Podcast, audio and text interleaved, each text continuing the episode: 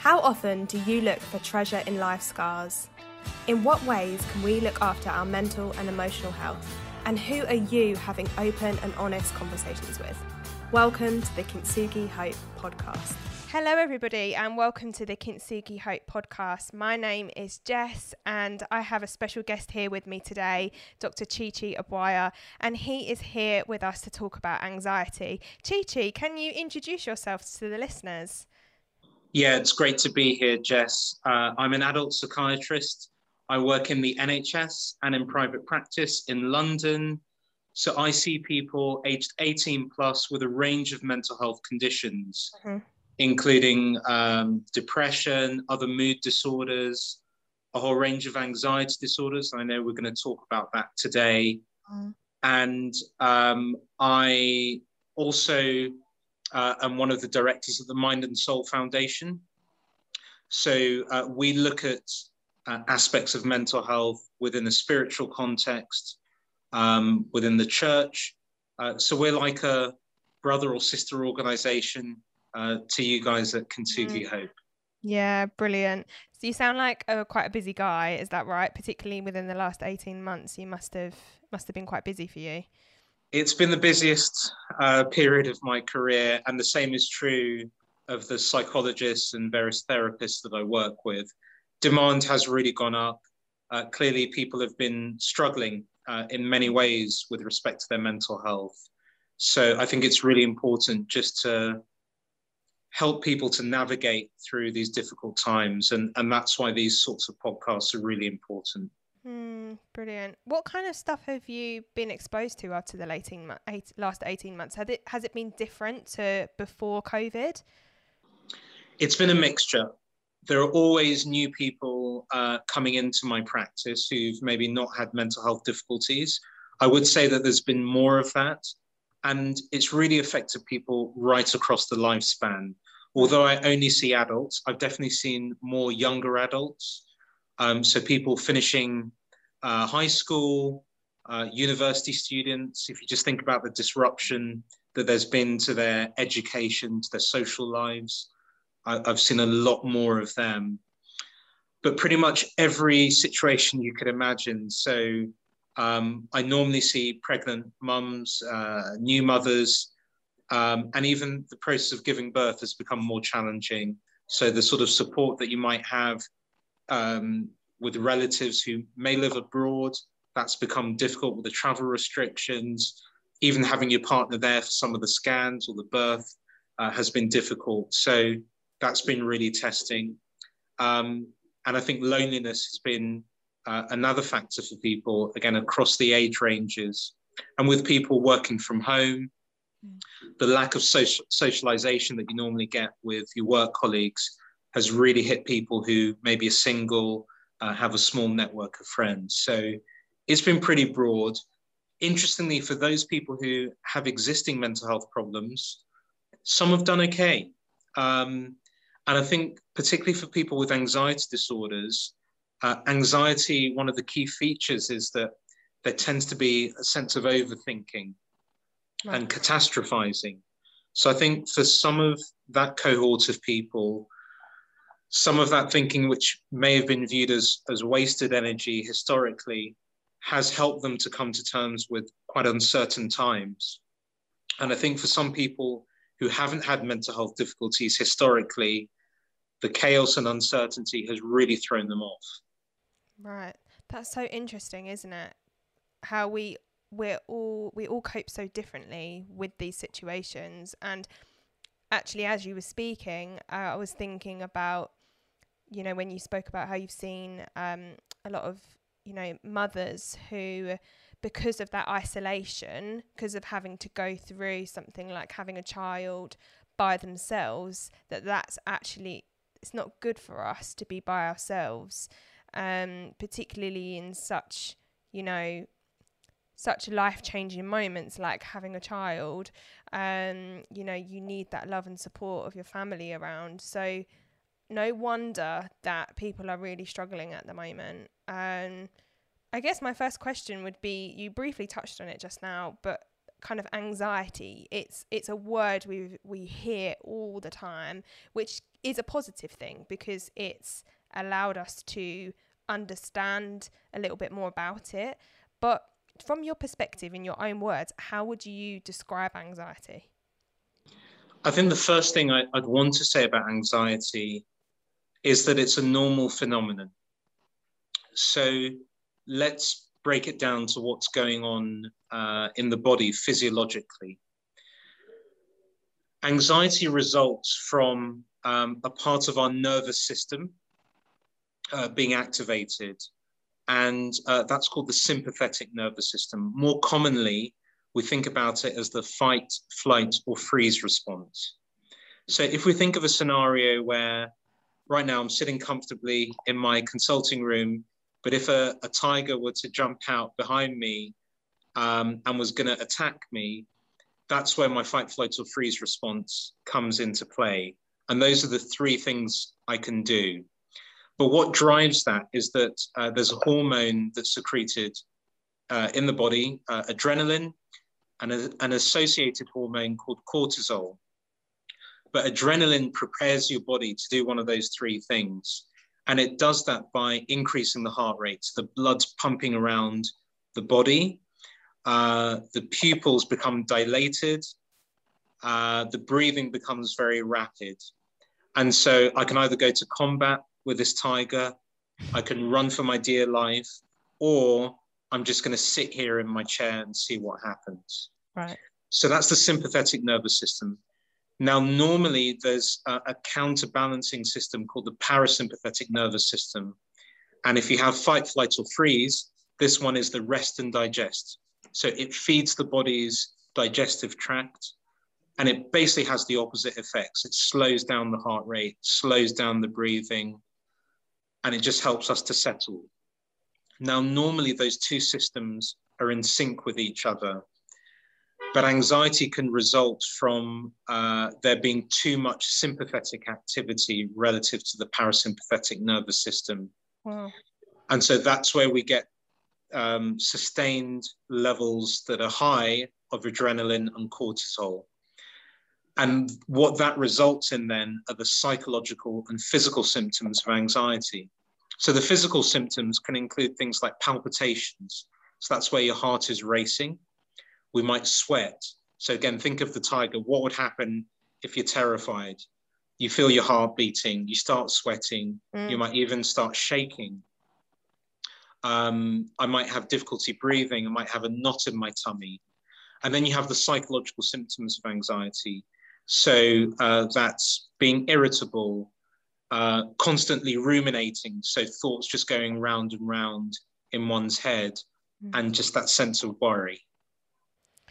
That's really, really helpful. I think we we often think of anxiety as just the thing that goes on in our our brains, but actually it's it's very physical as well.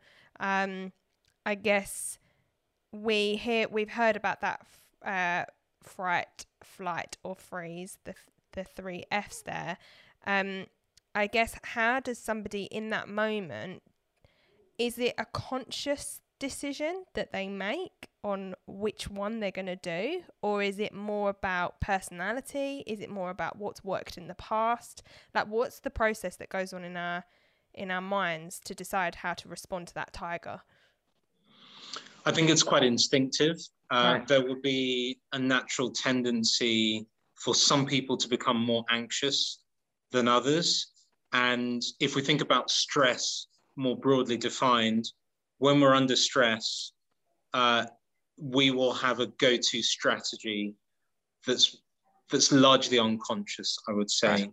So particular behaviors that we might resort to, um, and also when we move into the conscious sphere, coping strategies that we would tend to go to, but maybe without thinking it through too much, that there are just particular ways that we try to cope with stressful situations. Having said that, uh, with support, whether it's um, reading resources or having therapy, people can challenge their go to strategies and think about things in a different way.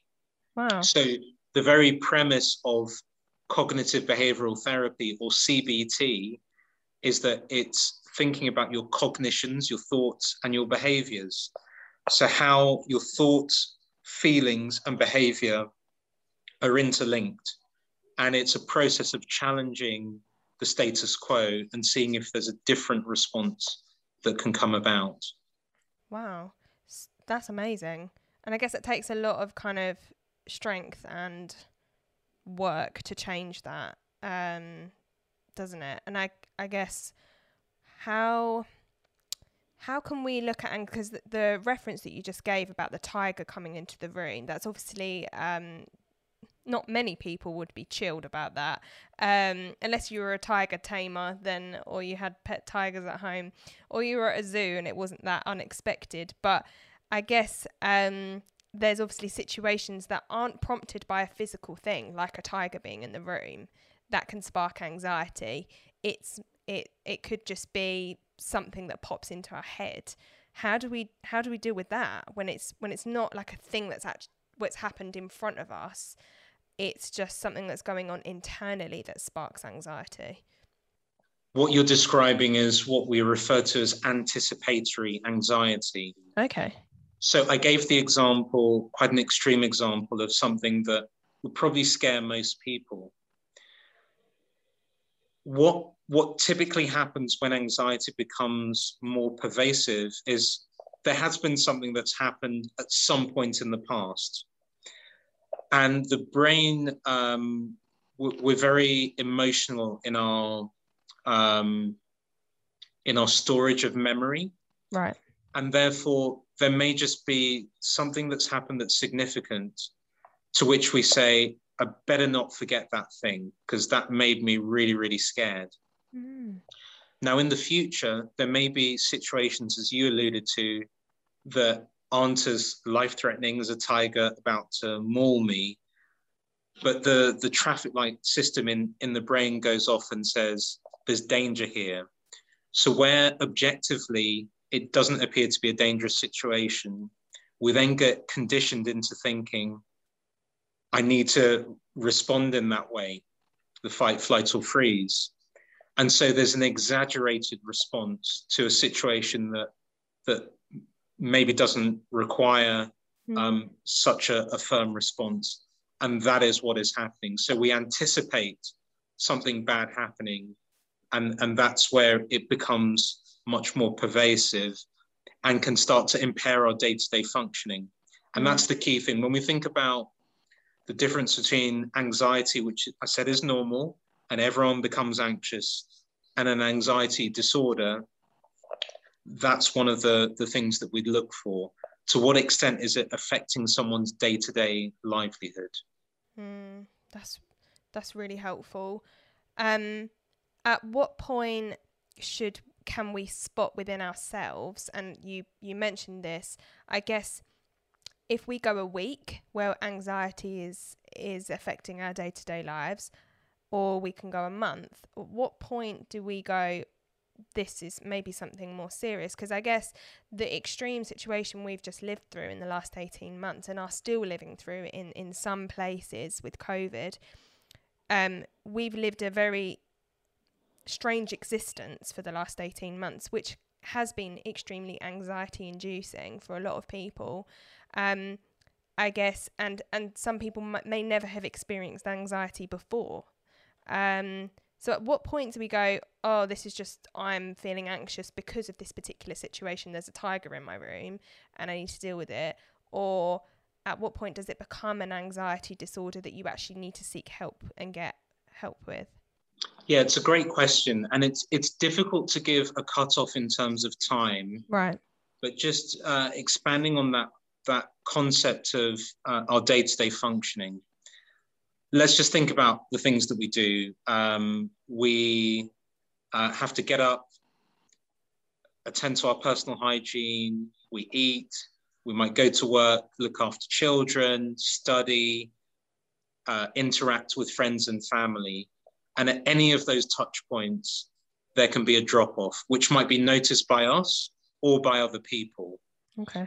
Um, clearly, if it's one day and there's something specific that's driven a difficult period, that probably doesn't warrant any professional help. But if it is sustained, and I'd say a number of weeks, if it's mm. impacting on our work, on our ability to study, and maybe there's an exam period coming up, if we're not able to look after ourselves or other people that we have care and responsibilities for, if it's starting to impact on our levels of motivation just in, in looking after ourselves, in, in eating food, if our mood's dropping, those are some of the markers that that would move us into the category of something that is a bit more significant and and requires some support. Mm. And I know there are lots of different types of anxiety disorder. Could you just go into a couple of those for us and help us understand those terms? Absolutely. Uh, there are a whole range, and it is tricky because there isn't a clear cutoff between what's normal and uh, what I would term to be pathological. Yeah. But if I give a few examples, um, and we've been talking about quite generalized symptoms of anxiety, uh, and that is one of the, the main anxiety disorders, a generalized anxiety disorder. And that's the sort of anxiety that might be present from pretty soon after someone wakes up until they go to bed. Um, for much of the day. It doesn't necessarily occur in response to any particular thing that has happened. Mm-hmm. There may have been um, something that's been psychologically traumatic that led to its onset, but it just occurs every day. Uh, and it has that mix of the physical and, and psychological symptoms of anxiety. And I would contrast that with, um, say, a panic disorder, where people have very discrete panic attacks and you can effectively time them and they might last for 30 minutes or, or up to two hours typically. And so you get the same symptoms, but they occur um, over a fixed period of time. And that even more so will have uh, an origin in a particular event that was very stressful for people.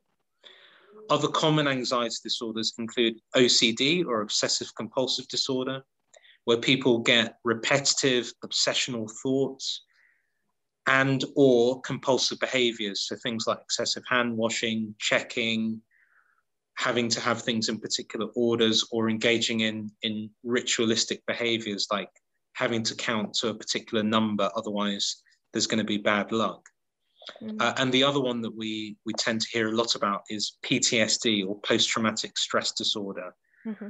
Now, that is where people have experienced highly significant, often life threatening trauma, and they get specific symptoms, which include flashbacks, nightmares, and intrusive thoughts in which they relive that traumatic event as if it's happening again, even though objectively it, it clearly isn't. So, if you've been diagnosed with an anxiety disorder, like you just mentioned, can you recover um, from that? Absolutely. I see people uh, with anxiety disorders pretty much on a, on a daily basis. Um, I think it was important to highlight the range of, of disorders because, um, whilst broadly speaking, um, the tools that we have at our disposal are, are, fairly similar. Some of them do require quite specialist treatments, mm. but there can be very good responses to psychological therapy. And I'd say that in most cases, talking therapy is, is uh, number one mm-hmm. uh, on the menu of things that we need to offer people. And in some cases, but certainly not all, medication can be helpful, either just to take the edge off uh, the anxiety or to help to lift people's mood if they're also getting uh, depressive symptoms as a result of uh, quite prolonged anxiety uh, disorder symptoms. Mm.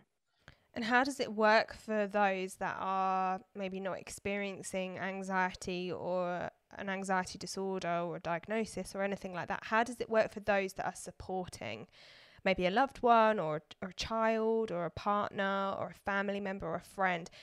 How can we, because I think that's often, if not as hard as the person who's going through the the struggle themselves. Obviously the person with anxiety has to live that every day but sometimes so does the person who the loved one and the friend if they're in that caring role. How can we how can we speak about that more? Because i don't know whether we do enough. Would you agree? I think that's a really fair point and it can be extremely stressful uh, for carers. I'd always encourage anyone who's struggling as a result of looking after somebody else to get some support for themselves i think that's really important to say I have to say that it's one of those situations where, because uh, I get asked this question a lot by carers, mm. you want to do a lot, but actually, what you can do, I think, is relatively limited, and people find that to be quite hard to, to accept. Yeah. But the important thing that you can do is uh, to provide encouragement, reassurance.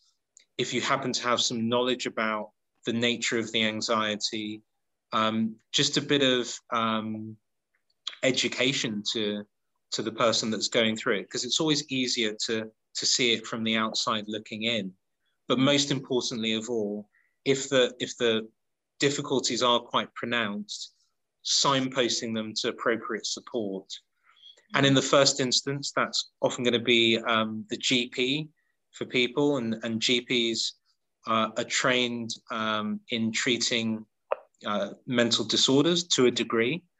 Um, and sometimes, because what you need to be able to do as a doctor is to tease out is it normal anxiety or is it something a bit more profound?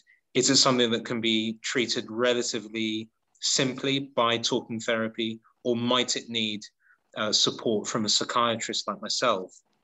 So, going to the GP, um, some people um, seek help from therapy, but even before you get to that stage, there might be useful resources, podcasts, books, uh, online tools that that you can do to support yourself. So I think just having a little bit of knowledge um, as someone who's trying to provide support can go a really long way. Mm.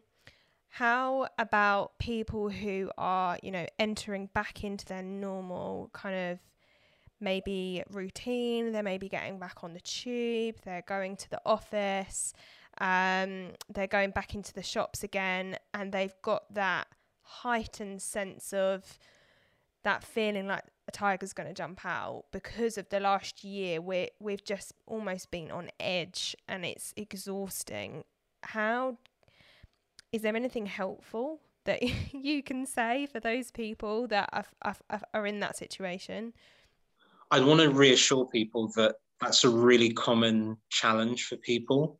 Um, so they're certainly not alone in experiencing that. And the response I think that it requires is one that's sensible, pragmatic, and gentle. In therapy, where people are having difficulties of the nature you described, we might term that agoraphobia. And um, the approach that's taken isn't to uh, tell them to go to a packed uh, sporting event where there are thousands of people, we do graded exposure. So if you were to rate uh, things that you find stressful or anxiety provoking on a scale of one to 10, you start with the, the things that are a one or a two, and then you build up to the eight or nine. Right. So just taking that logic into the situation you have described, if someone's maybe going into the office don't wait until um, the day that everyone's got to be back in the office. You could build it up. You could do a dry run on a weekend where it's maybe not so busy and just plot your route. Um, and that can just help to take some of the heat out of that process. Mm. And similarly, if you're if you're going out to the shops for the first time, maybe just thinking through uh, what a, a quieter time might be for you to do it for the first time um, and just build it slowly. Uh, so I think it, it doesn't require uh, any rocket science, but not overexposing yourself mm. uh, first time round is a really key principle. Yeah, like I don't want to be around lots of people, so I'm just gonna go to a really busy place and expose myself in the hope that, that I'll get over my fear. But actually, that can almost make it worse. I, I love that gentle approach that you've just described. Um, I think we've all got a, at Kintsugi Hope. We've been speaking about going gently. Um, I think it's such a powerful thing to do with ourselves as we move into whatever we're facing, even um, if it's not you know covid related just to go gently with ourselves as we as we move through life but also going gently with other people as well because what might might trigger someone else um, or what might trigger you might not trigger someone else. And i think i've been very aware of that. Um, in the last few months of actually this person might be actually this might actually be a trigger for them and how can i be mindful of that and be kind and be gentle towards them um you've got such a wealth of knowledge. Um, I guess I would love to know what sparked your interest in mental health. Um, and do you have like a personal journey that led you to this point where you're able to sit and listen with other people and help them on their journey to recovery? I don't think it's the most interesting one. I'm a, I'm a second generation psychiatrist. My, my father still practices as a psychiatrist. Right. So, like a lot of children, I was interested to know what my dad did. Um, psychiatrists have developed this reputation for being quite eccentric, maybe a little bit odd. And my dad was nothing like that. So I never got got drawn into some of those stereotypes that exist within the medical community because it's not maybe the most popular specialty for people to go into. Right. Um, I was a very sporty person, even when I was at medical school. And, and the, the stereotypical thing is that if you're into sports, you're going to become an orthopedic surgeon. Um, but right. actually, I had I, I always wanted to do psychiatry. Uh, when I knew uh, I was going to med school, and just before medical school, I worked in a mental health hospital. Um, actually, because that was the only job I could get that summer, but I absolutely loved it. Uh, I was working as a care assistant, um, and just that opportunity to speak to, to patients, to really get to know about their lives in a broad sense, uh, and then still do what doctors do, which is to figure out what's going on, make a diagnosis, come up with a plan for supporting people, but being able to do that in a way that really is holistic. So mm. you look at all aspects of a, an individual's life and you try and support them holistically. That's been really powerful. That's really helpful. Is it possible that a life then lifestyle changes can actually help somebody in their journey to recovery, like and you not need any medication or you know formal formal therapy that actually it could just be a lifestyle change that needs to happen? That can certainly happen. I think the the important point to make is that it's never possible to say that um, that's the case without seeing somebody and doing sure. a full assessment um, i certainly see people who have um, concerns about medication and it really boils down to that core skill of formulating a diagnosis, going with what the evidence shows. So if I give the example of um, mood disorders, which I, I said I sometimes see, if someone's got a really severe depression, we know that there's strong evidence that you need probably a combination of medication and talking therapy. Mm. Whereas if you have mild depression, there isn't strong evidence necessarily to support using medication. But it's important, I think, just to be open minded. As a doctor, I try to be as collaborative as possible, exploring any concerns people have. And it's about working together then in, in coming up with a plan that will support people, empower them, and um, yeah, just allay any of those fears that they may have. Mm. What would you say? Because we hear a lot about, you know, in in order to look after your mental health more broadly, there's lots of practical physical things that you can do, like you know, have a healthy diet and exercise, and you know, meet up with friends and talk to somebody about how you're feeling. In your experience, do those things do those things actually work? Is my first question because i think we hear a lot about that and i'm not i'm not saying they don't but i'd love to know your opinion. Um, and the second thing is um, do you have any other things apart from the ones that i just mentioned that you think are worth considering? So i think a lot of the advice is given in a very general sense and if if we're talking to society at large, um, there are, we've just talked about anxiety disorders and we've highlighted how many different anxiety disorders there are. Mm. And then you've got a whole range of other mental health conditions. It's really good that we're talking about mental health um, in a broad sense, but there's a spectrum um, that goes from mental health broadly defined right through to mental illness. And I sometimes see people with quite significant uh, mental disorders.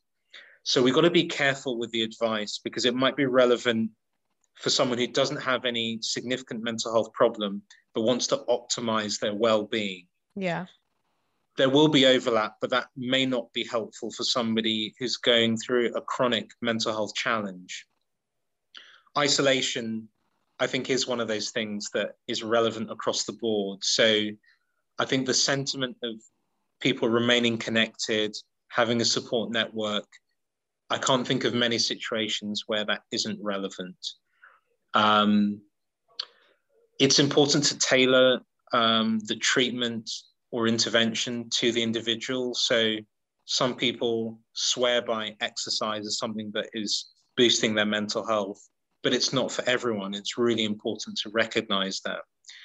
So I think the key thing is you've got to look at the individual, and that's what again we do as doctors we don't just have um, the same advice for every person. It's getting to know the individual what makes them tick how have they ended up in this position and what resources do they have to help them. Mm-hmm. having said all that i would give some some general tips that go beyond exercise for people who are uh, maybe prone to anxiety. Some of them may sound really simple but these are things that um, do have some evidence base behind them. The first one, believe it or not, is uh, particularly for people working from home, keeping a tidy desk mm. uh, and decluttering. This is thought to lower levels of cortisol. That's one of the hormones I talked about. Really? If, if the levels are sustained, uh, can just prolong stress and, and maybe put people at risk of experiencing more severe anxiety. It sounds like you're um you're speaking directly to me, Chi Chi. Here, my I am prone to an untidy desk. Um, so yeah. maybe I should take note of that. but it makes sense. It, it does, it, yeah. It adds to stress, generally speaking. a second one I would say is um, going back to what I said about the um, sympathetic versus uh, parasympathetic nervous systems and when they're out of sync, we can find that when we're anxious, our, our breathing is very rapid. Mm-hmm. So there's a thing called 7 11 breathing. And it's really simple breathing in for seven seconds and then breathing out for 11 seconds. And because the out breath is prolonged, you're actually um, activating the parasympathetic nervous system. So that should have the effect of slowing down your breathing. Oh, wow. So that's a simple one to do. And the third thing, uh, which we haven't touched on, is how anxiety, this is a marker of where anxiety is more significant. It can actually start to affect people's sleep. Right. They go to bed anxious and they might actually wake up in the middle of the night because of mm. anxious thoughts. And so, my encouragement for anyone going through that is before you go to sleep, either get a piece of paper or if you've got a journal, use that and write down what those anxious thoughts are. And if you can, have a, a, practical thing that you can do, maybe over the next 24 hours, that might address each of those anxious thoughts. So it might be that you're you're worried about your finances. So the, the thing you might do, the action, would be to, to print off your bank statement. That doesn't mean that you're going to sort out all your financial concerns, but it's just one thing that you can do. And if you don't yeah. do it, the challenge is you might just be waking up at, at night thinking, I'm really worried about money. I'm worried about money. And that just disrupts your sleep, which then has a knock on effect of making you more anxious the following day. So, those would be things I think can be quite helpful. Uh, and those are bits of advice I give to some of my patients.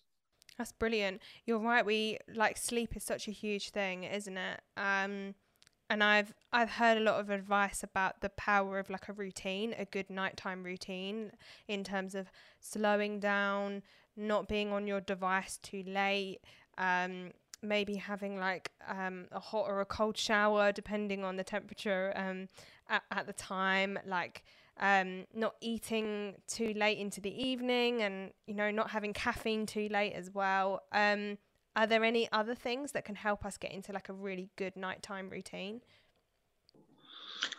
a nighttime routine starts in the morning so um, okay. setting, your, setting your alarm at the same time where possible every day i appreciate some people do shift patterns but having consistent waking time getting some natural sunlight preferably by being outside uh, walking, say for a minimum of 15 minutes every day. Limiting your caffeine intake to the morning is quite important.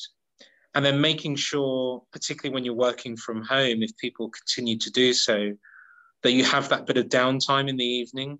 Right. Whether it's watching TV or going for a walk, getting some more fresh air, that you're actually signaling to your brain that the working day has ended uh, and just uh, just trying to relax. And you mentioned having a hot shower.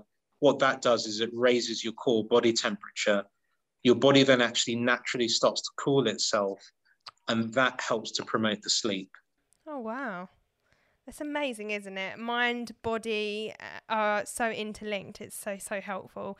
Chi Chi, thank you so much for joining us on the podcast. And I really really grateful for you spending your time with us this afternoon and um, yeah if people want to connect with mind and soul how can they do that oh you've put me on the spot because oh dear i'm just trying to remember the uh, well it's the it's the mind and soul foundation.org that's the website right. I've, I've, passed that one and we are also on twitter right um, and it's um, yeah, I'm, I'm embarrassed to say I've forgotten the, the Twitter handle. That's but if okay. you the Mind and Soul Foundation, you will find us. Brilliant. Slap on, slap on the wrist for me. We're also worry. on Instagram. Yeah, brilliant. I'm sure if people just search Mind and Soul, it will come up. Chi Chi, thank you so much for your time here today. Okay, thanks, Jess. Thank Take care. You. Bye. Thanks for listening to the Kintsugi Hope podcast. It's been so good to have you with us. Please remember to come back for more episodes and share with your friends and like and subscribe.